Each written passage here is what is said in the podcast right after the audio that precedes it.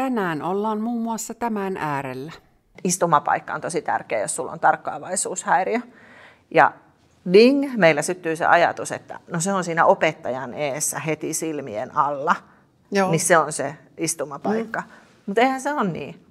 Jos jollekin lapselle se on ok, mutta sitten jos sulla on vaikka semmoinen, että sun pitää tosi tarkkaan seurata, mitä muut tekee, niin ethän sä pysty mitenkään kuuntelemaan, mitä se opettaja sanoo, kun kaikki se tärkeä tapahtuu tuolla sun selän takana. Jolloin tähän lapsen istumapaikka voisikin olla siellä ihan takana, että hän varmasti näkee yhdellä silmäyksellä, mitä tapahtuu. Niin tätä mä tarkoitan, että tähän enemmän semmoista rohkeutta, eikä niin niitä semmoisia jo monen kertaan kuljettuja polkuja. Jollekin käy se, mutta yleensä ei ihan kaikille. Miksi tuntuu nykyisin välillä siltä, että koulumaailmassa niin opettajat ja huoltajat ovat ikään kuin sodassa keskenään? No sinäpä sen sanoit. Ainakin kun lukee tätä sosiaalista mediaa tai seuraa jotakin kirjoittelua, niin siltä se ihan oikeasti vaikuttaa. Että opettajat uupuu, kun vanhemmat on vaativia ja toisaalta taas sitten vanhemmat on sitä mieltä, että opettajat eivät osaa tehdä omaa työtänsä. Mm. Ja ikään kuin se kirjoittelu on hyvin sellaista, on asetettu vastakkain koti ja koulu mm. ja niissä toimivat ihmiset. Joo. Ja näin se ihan tosiaan mullekin näyttäytyy, niin toki sosiaalinen media, ehkä ihan lehdet Helsingin Sanomissakin tätä paljon ollut ja toki sit mm. oman työn kautta myös ihan niin kuin asiakastyön kautta psykoterapiassa. Niin onko Katja, sulla ollut jotain ajatusta tässä, että miksi tämä tuntuu näin kärjistyneeltä niin kuin just nyt tänä aikana? No toki niin kuin omista kokemuksista, vaikkapa ihan sieltä lapsuudesta muistan, että, että äiti lähti pitämään aina minun puolia vanhempaa iltaa. Mm. Ja sehän on ihan hassu ajatus. Ää, minkä takia pitää lähteä vanhempaan iltaan, vanhemman pitää omien, oman lapsensa puolia, vaikka mä olin kyllä ihan hirvittävän kiltti silloin ja, ja ei, ei varmasti niin kuin tehnyt sillä lailla niin kuin, opettajien elämää hankalaksi. Mutta tavallaan hän koki sen sillä tavalla, muistan, että tästä on ihan hiljattain puhuttu, että koki sen sillä tavalla, että, että sinne piti lähteä puolustamaan omaa lasta. Joo. Että se on ihan sieltä, niin kuin sieltä asti semmoinen muistikuva. Ja sitten toki niin, äh, se, miten me ylipäätänsä puhutaan vaikka lapsista tai nuorista, niin minun mielestä se puhe on semmoista. Joskus ajattelen, että, että ei me kenestäkään aikuisesta puhuttaisi siihen sävyyn, kun me monesti puhutaan lapsista tai nuorista. Joo, ja tuo ihan kauhean surulliselta kuulostaa. Ja tota, minun totean sen, että totta kai niin kuin terapiatyössä niin siellä tulee niitä nimenomaan kielteisiä asioita ja mm. kokemuksia myös mm. paljon, koska niitä käydään myös läpi, toki niitä elämän hyviäkin asioita yhtä lailla, mutta että monen kokemus sieltä on nimenomaan esimerkiksi koulukiusaaminen, johon on puututtu tosi vähän tai ihan surkeasti. Mm. Ja niin kuin mä ymmärrän sen, että se ei ole ollenkaan niin kuin yksinkertaista, ja sitä en tässä tarkoita, mutta se on se, minkä minä kuulen toistuvasti, että on jääty yksin niiden ongelmien kanssa. Mä oon ollut aikanaan koulukiusaamisasioissa äitinä oman, oman pojan asioissa, ja tota, jäin kyllä siellä ison pöydän äärellä niin kuin täysin niin kuin yksin. Mm. Mm. Ja ehkä niin kuin jopa niin kuin syyllisenä, mm. että mä en niin kuin voi tähän vaikuttaa tai, tai onko siinä minun lapsessa jotakin vikaa. Mm. Et niin kuin, ja, ja todellakin niin kuin nepsy, nepsy-asioista siinäkin toki oli myös kyse, mutta että ei, ei varmaan ihan täysin sitten joukkoon sulautunut, kuten en itsekään aikanani. Ja, ja niin kuin taas sitten mennään sinne nakkia muusi vuosiin, kun olin itse niin tarkkailuluokalla ja silloin en tietenkään tiennyt mitään ADHD-diagnoosia, kuka ei tiennyt, niin kyllähän se, mikä viestintä koululta tuli vanhemmille, niin se oli van, niin vanhemmille hirveä häpeä, mm. että, että se, sinun tytär ei täällä niin pärjää tai ei mm. pysy pulpetissa tai että mm. sehän oli jo siis silloin niin kuin se vastakkainasettelu aivan selkeästi niin kuin olemassa. Mutta silloin niin oli sitten opettajia kohtaan ehkä niin korkea se sellainen auktoriteetti ja kunnioitus, että minunkin vanhemmat tunsi vaan häpeää, mm. että he ei ole osannut lastansa kasvattaa.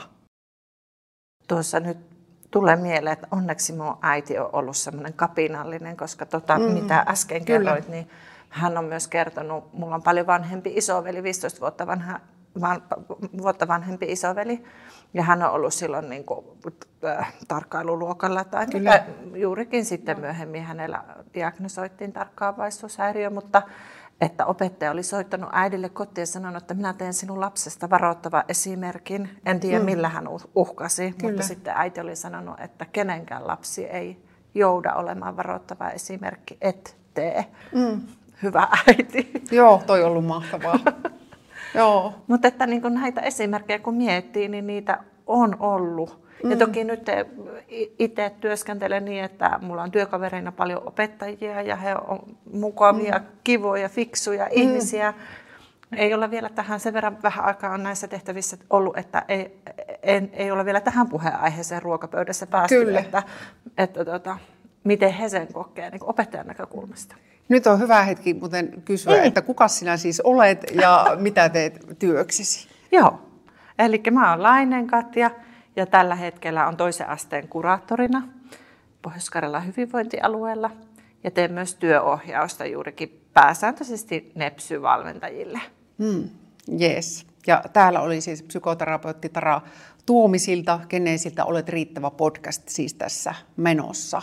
Ja tärkeä aihe ympärillä ollaan. Hmm. Ja sitten tulee mieleen semmoinenkin asia, kun olin joskus tuolla tiedepuistolla kuuntelemassa tämmöisen aivotutkijan Minna Huotilaisen aivan mahtavaa luentoa oppimisesta. Joo. Joo. Niin siinä jotakuinkin sillä lailla sanottiin, että niin kun, lapsen ja opettajan välinen semmoinen lämmin, henkinen ja turvallinen vuorovaikutussuhde mm. vaikuttaa enemmän oppimiseen tietenkin positiivisesti Kyllä. kuin vaikkapa ryhmäkoko tai mm, oppikirjat tai tällaiset asiat. Eli se suhde on se, mihin hmm. se oppiminenkin perustuu.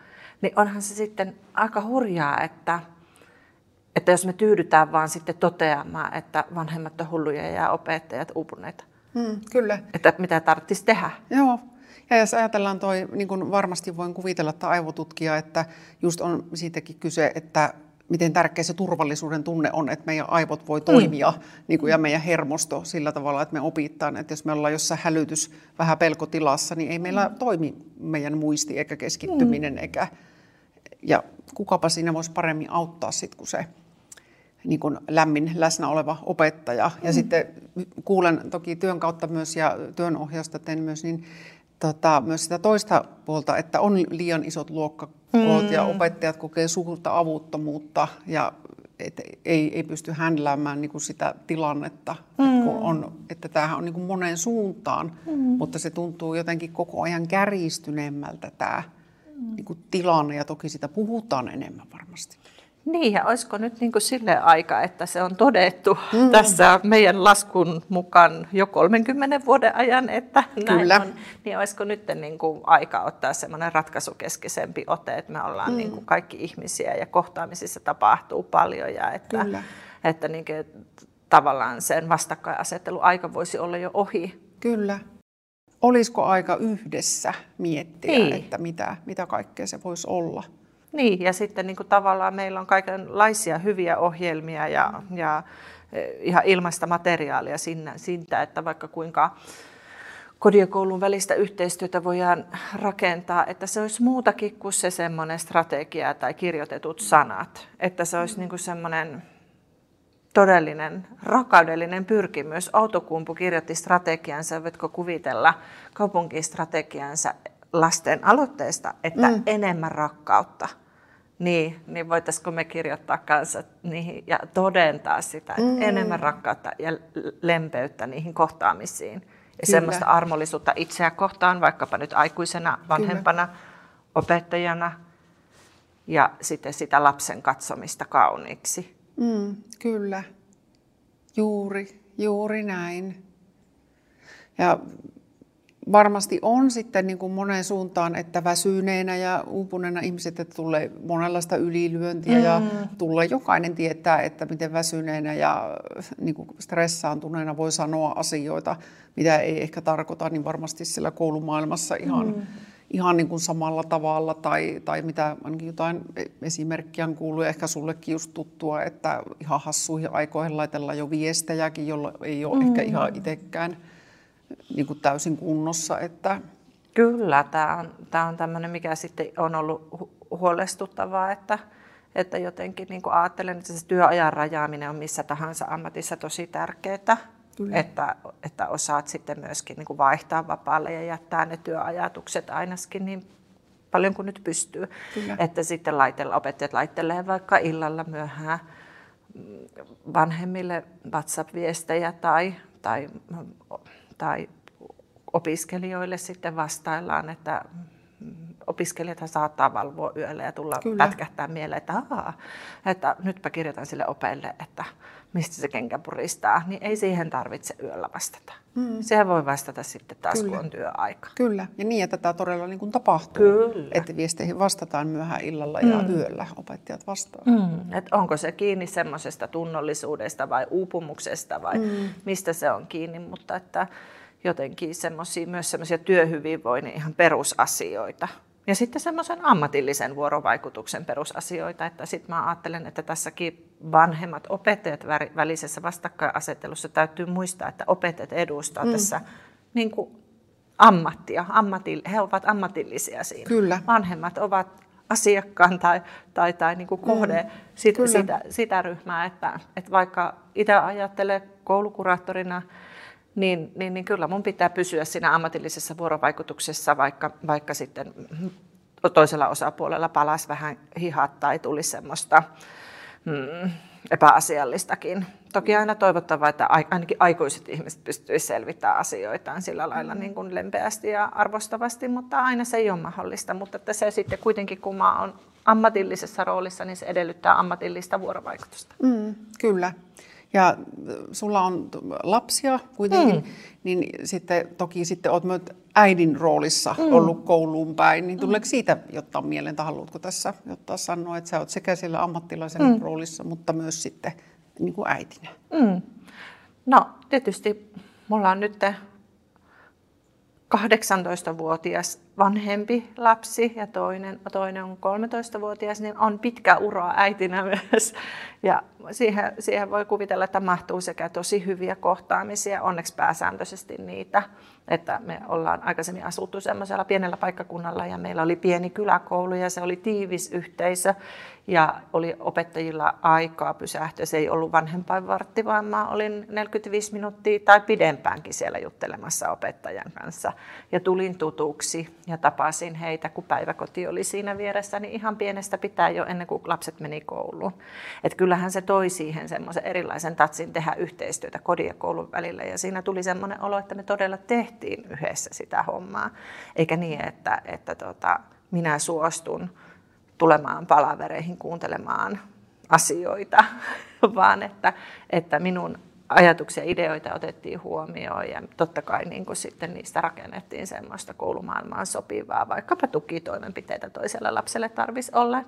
Ja he otti, he otti lämpimin sydämin vastaan sitten esimerkiksi sitten sinne, sinne tuota, puheterapiaa tai muuta ja vinkkejä, vinkkejä sitten luokkatilanteeseen toimintaterapeutilta. Että se sujuu hienosti. Mutta että toki sitten kun muutettiin kaupunkiin ja isompi koulu ja varmasti just tämä ei niin tuttua, että, että sitten myöskin niitä kohtaamisia, että on, on kyllä niin kuin oltu napit vastakkain ja on ollut tosi surullinen ja vihanenkin olo ja on ollut sellainen olo, että ei, ei, tu, te, ei, ei tunnu hyvältä lähettää lasta sellaiseen ilmapiiriin, missä sit aikuiset jotenkin keskenään ei voi selvittää, selvittää asioita.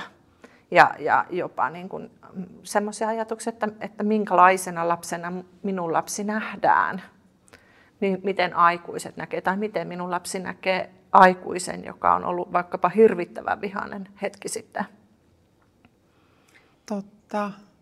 Tosi isoja kysymyksiä. Mm. Tuliko tuosta sit sellainen niin kuin onko siihen tullut sellaista lopputulemaa, että asioita olisi saanut jotenkin lopulta selvitettyä, vai onko siinä pitänyt tehdä vaikka sitten ottaa ihan muita ratkaisuja jo?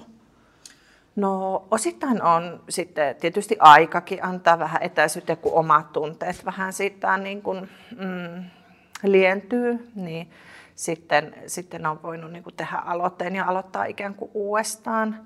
Ja joissakin tilanteissa sitten on ollut ihan rehtorikin apuna tai sitten on ollut mahdollista pyytää tuolta kasvatus- ja perheneuvolasta vaikkapa psykologi siihen vähän ulkopuolisiksi silmiksi, että se ei henkilöidy, koska pahimmassa tapauksessahan siinä, ja meidänkin kohdalla kyllä kävi niin, että, että se sitten henkilöityi ja se lapsen asia ikään kuin jäi ihan tois, toissijaiseksi siinä. Joo. No kuulostaa kyllä niin kuin tosi kurjalta. Mm. Kurjalta, että se menee noin. Ja niin kuin tuossa sivusit just sitä, että ensin oli pieni kyläkoulu ja mm. sitten tulee ison koulun muuttuminen myös, niin m- miten sä näet sen, että kun siitä puhutaan vähän molempiin suuntiin, että onko hyvä, että on, kaikki on niin kuin siellä samassa, että luokat vai mm. onko näitä erityisluokkia vai eikö niitä pitäisi olla ollenkaan vai mm. miten tuosta ajattelet? Se on ihan kauhean vaikea kysymys. Mä oikein tiedä, yhtenä hetkenä mä ajattelen tolle ja toisena hetkenä tälleen, että sitten kuitenkin tietysti kun on nepsyvalmennusta tehnyt ja omakin lapsi niin tarvii sitä pientä ryhmää ajoittain, niin jotenkin osa lapsista osan aikaa tarvii sitä pientä ryhmää. Ihan, ihan vaikka, että on niin, niin suuret aistiyliherkkyydet. Kyllä. Mutta harvoinhan ne on semmoisia aina ja iän kaiken aamen juttuja, että, että se vaatii sellaista tosi he, herkkää ja semmoista syvää tuntemusta siihen lapseen, että milloin vaikka olisi valmis sitten jo kokeilemaan sitä toisenlaista vaikka isompaa ryhmää. Kyllä. Ja missä oppiaineissa – ja että niin kuin se olisi semmoista todella räätälöityä, mutta se tuntuu olevan kirosana nyt se yksilöllisyys ja räätälöiminen, että se on sitten joko tai ajattelu tässäkin, että, Joo. että niin kuin on joko se inkluusio täydellinen tai sitten on niin kuin ne pienryhmät, mm. mutta onhan siinä tässä mallissa ainakin niin. 35 senttiä muutakin vaihtoehtoja. Kyllä, janan ääripäät ja mm. ja väliltä kaikkea. Joo, ja mä voisin tota, niin kuin kuvitella ainakin helposti, että monessa asiassa yritetään myös säästää ja kuitenkin tiedetään jo varsin hyvin, että miten kallista se on yhteiskunnalle, kun niitä mm. pulmia sitten alkaa tulla. Mm. Että mitä, mitä aikaisemmin ne asiat menis hyvin, niin se olisi varmaan ihan, ihan kansantaloudellisestikin mm. mieletön säästö nimenomaan niin päin. Ja onhan siinä niin kuin, tavallaan ne ei ole ne asiat niin mustavalkoisia, että just vaikka oman lapsen kohdalla sellaista, että, että hän todella tietyissä oppiaineissa hyötyy siitä pienemmästä ryhmästä ihan vain sen takia, että opettajalla enempi aikaa varmistaa, että onko ohje ymmärretty ja sitten tsempata, että joo, olet menossa oikeaan suuntaan, kun ne on ne kaksi asiaa, mitä niin kuin esimerkiksi mun lapsi tarvitsee mitä iso, isossa ryhmässä aina ei ole mahdollista opettajan huomioida. Mutta sitten taas toinen lieve ilmiö, mikä siihen liittyy, että monesti sitten vaikka mun lapsella on tarkkaavaisuusongelma, ja, ja impulsiivisuutta, niin sitten siinä pienryhmässä on toisia samanmoisia neljä kappaletta muuta, jolloin se on todella levoton se ryhmä ja he niin kuin tavallaan ö, yllyttää toisiaan semmoiseen kaikkeen muuhun kuin mitä pitäisi tehdä. Mm. Ja sitten taas toisissa, toisissa tilanteissa nimenomaan se iso ryhmä ja se toisten malli ja ne tilanteet, että ahaa, täällä toimitaan näin, niin onkin se, että, että no sitten minäkin toimin näin. Että niinku niitä pitäisi sille tosi luovasti osata kokeilla ja rohkeasti. Vähän niin kuin sanotaan vaikka tästä, että istumapaikka on tosi tärkeä, jos sulla on tarkkaavaisuushäiriö. Ja ding, meillä syttyy se ajatus, että no se on siinä opettajan eessä heti silmien alla. Joo. Niin se on se istumapaikka. Mm. Mutta eihän se ole niin. Jos jollekin lapselle se on ok, mutta sitten jos sulla on vaikka semmoinen, että sun pitää tosi tarkkaan seurata, mitä muut tekee, niin ethän sä pysty mitenkään kuuntelemaan, mitä se opettaja sanoo, kun kaikki se tärkeä tapahtuu tuolla sun selän takana. Jolloin tämän lapsen istumapaikka voisikin olla siellä ihan takana, että hän varmasti näkee yhdellä silmäyksellä, mitä tapahtuu. Niin tätä mä tarkoitan, että tähän enemmän semmoista rohkeutta, eikä niin niitä semmoisia jo monen kertaan kuljettuja polkuja. Jollekin käy se, mutta yleensä ei ihan kaikille. Mm, kyllä. Tota, mm, tuleeko mieleen sit sellaisia niin kun, tavallaan hyviä esimerkkejä siitä, että mikä on jossain ehkä auttanut tai ihan vaikka yksittäinen asia, niin sellaisessa yhteistyöhön, että pääsisikin niin kuin jotenkin niin kuin samalle kartalle, tai näetkö, että sellaista olisi tulossa jotenkin, mitä tässä niin kuin kovasti toivottaan, että, hmm. unohtuisi ne vastakkainasettelut ja että lähdettäisiin niin kuin ihan aidosti sinne yhteen hiileen puhaltamaan, että kysehän on niistä lapsista ja nuorista, hmm. heidän elämästä. No just tuo on ollut semmoinen, mikä on niin kuin palauttanut, että vaikka, vaikka esimerkiksi kun oli sitten yhdessä semmoisessa palaverissa mukana tämä kasvatus- ja perheneuvolan mahdottoman hyvä sydäminen psykologi, niin hän palautti sen keskustelun tavallaan siihen lapsen ja lapsen näkökulmaan. Että jos me jotenkin niin pystyttäisiin pystyttäisi, onko se nyt sitten joku menetelmä vai onko se joku koulutus vai mikä se on, että me pystyttäisiin niin palauttaa se keskustelu siihen lapsen ja lapsen näkökulmaan. Ja vieläpä tietysti niin, kuin, niin, että lapsi voisi olla mukana niissä keskusteluissa niin paljon kuin mahdollista. Hmm. Että aika pienetkin lapset kuitenkin voi olla vaikkapa vaan kuulolla, kun me puhutaan eri tavalla ihmisistä silloin, kun he on paikalla. Kyllä. Niin kyllä minä ainakin äitinä en tiedä, Tara, tunnistatko sinä itsessä sellaista leijonaa emaa, mutta jos omasta lapsesta puhutaan kriittisesti, vaikka se olisi aiheellistakin, niin kyllä siellä alkaa harjakset kasvaa ja kynnet niin kyllä, kyllä. Se on lähtökohtaisesti hyvin herkkää maaperää. Mm. Ja pitäisi todella arvostavasti ja kunnioittavasti pystyä niissäkin tosi hankalissa tilanteissa sitten ottaa esille ja muistaa, että se lapsen käyttäytyminen tai ilmiongelma ei ole yhtä suuri kuin se lapsi tai hänen kasvatuksensa tai perheensä, vaan että että siellä on monesti ihan, ihan järkeviä loogisia syitä, miksi lapsi käyttäytyy meidän aikuisten silmissä töllön töitä, töitä tehen. Mm, kyllä, mutta ju, juuri näin. Ja, to, ja tietysti, no, tämä podcast meidän on kohta aika päättää, mutta tota, me, me saadaan ainakin nyt ajatella ja voisi olla unelmointiakin, mutta voi, voisi se olla todellisuuttakin, että mitä, mitä kaikkea voi, voi olla, että se yhteistyö vielä paremmin niin kuin onnistus. Ja voisin kuvitella, että on meneillään kaikkia hankkeita hmm. ja asioita. Haluaisin ainakin kuvitella näin. Hmm. Ainakin mua lähestyttiin nyt niin kuin haastattelupyynnöllä. Että ilmeisesti tämä kuitenkin on semmoinen ajankohtainen polttava kysymys, johon haluan ajatella, että toivotaan jo ratkaisua. Mm, kyllä. Ei enää seuraavaa 30 vuotta, vaan todeta, että kyllä ne vanhemmat hulluja. Niin, no näinpä. Ja joo, juuri, juuri näin. Ja tietysti sitten, että jokainen ihminen omalla kohdalla itse voi tietysti vaikuttaa siihen ihan, ihan tuota jokaisella sekunnilla, että miten kohtaa lapsia ja nuoria. Mm. Tai sitten opettajat vanhempia tai myös vanhemmat tietenkin opettajia. Mm. Että ihan vaan, niin kuin, että jos voitaisiin ihan vaan olla ihmisiä niin kuin toisillemme, niin mm. saattaisi auttaa aika paljon. Joo, semmoinen mulla joskus luki työhuoneen seinällä, että jokaisella on käynnissä sellainen oma taistelu, mistä toiset ei tiedä mitään. Että on viisainta vaan olla aina kiltti. Kyllä. Toisillemme. Iho, ihanasti sanottu. niin. Hyvä. Ehkä sitten päätämme tähän, että olisi viisainta olla vain kiltti aina hmm. kaikille. Sillä mennään viikonloppuun. Sillä mennään. Hyvä. Moikka. Moi. Ja loppuun, jos vielä, vielä sit meidät, mistä, mistä meitä aina löytää, niin minut löytää Instagramista tarapeutti nimellä ja sitten Genesin löytää Instasta ja Facebookista ainakin, mutta löytääkö Katjan mistään? Outokummusta löytää Workwise ja sitten, äh, no sellaisesta sähköpostiosoitteesta, jos haluaa laittaa, kun katjalaine.soi.gmail.com.